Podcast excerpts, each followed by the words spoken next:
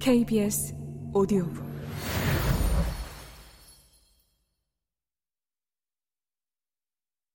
그러면 한 가지 조언을 구해도 될까요? 실은 어제 상담을 받았는데요. 당분간 정신이 명령하는 건 모두 중지하고 마음이 원하는 것만 해야 한다고 들었어요. 마음이 원하는 건 과연 어떻게 찾아서 시작해야 할까요?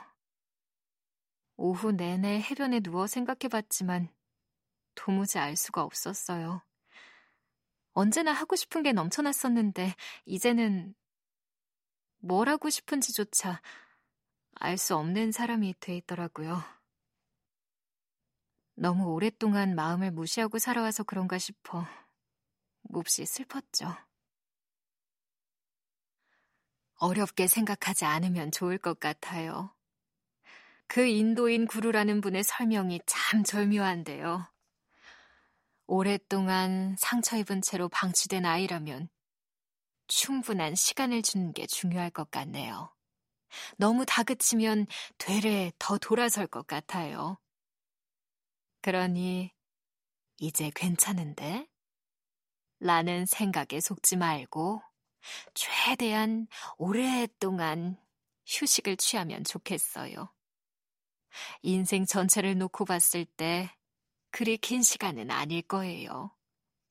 살면서 나타나는 작은 신호들을 무시하면 안 된다는 걸 이 나이 먹어보니 알겠어요. 아, 나는 그 무렵 친구의 권유로 버킷리스트를 써서 하나씩 실천했는데, 미나 씨도 그렇게 해보면 어때요? 맞다. 나에게도 그런 게 있었지. 어딘가에 있을 텐데. 그래, 그걸 찾아보자.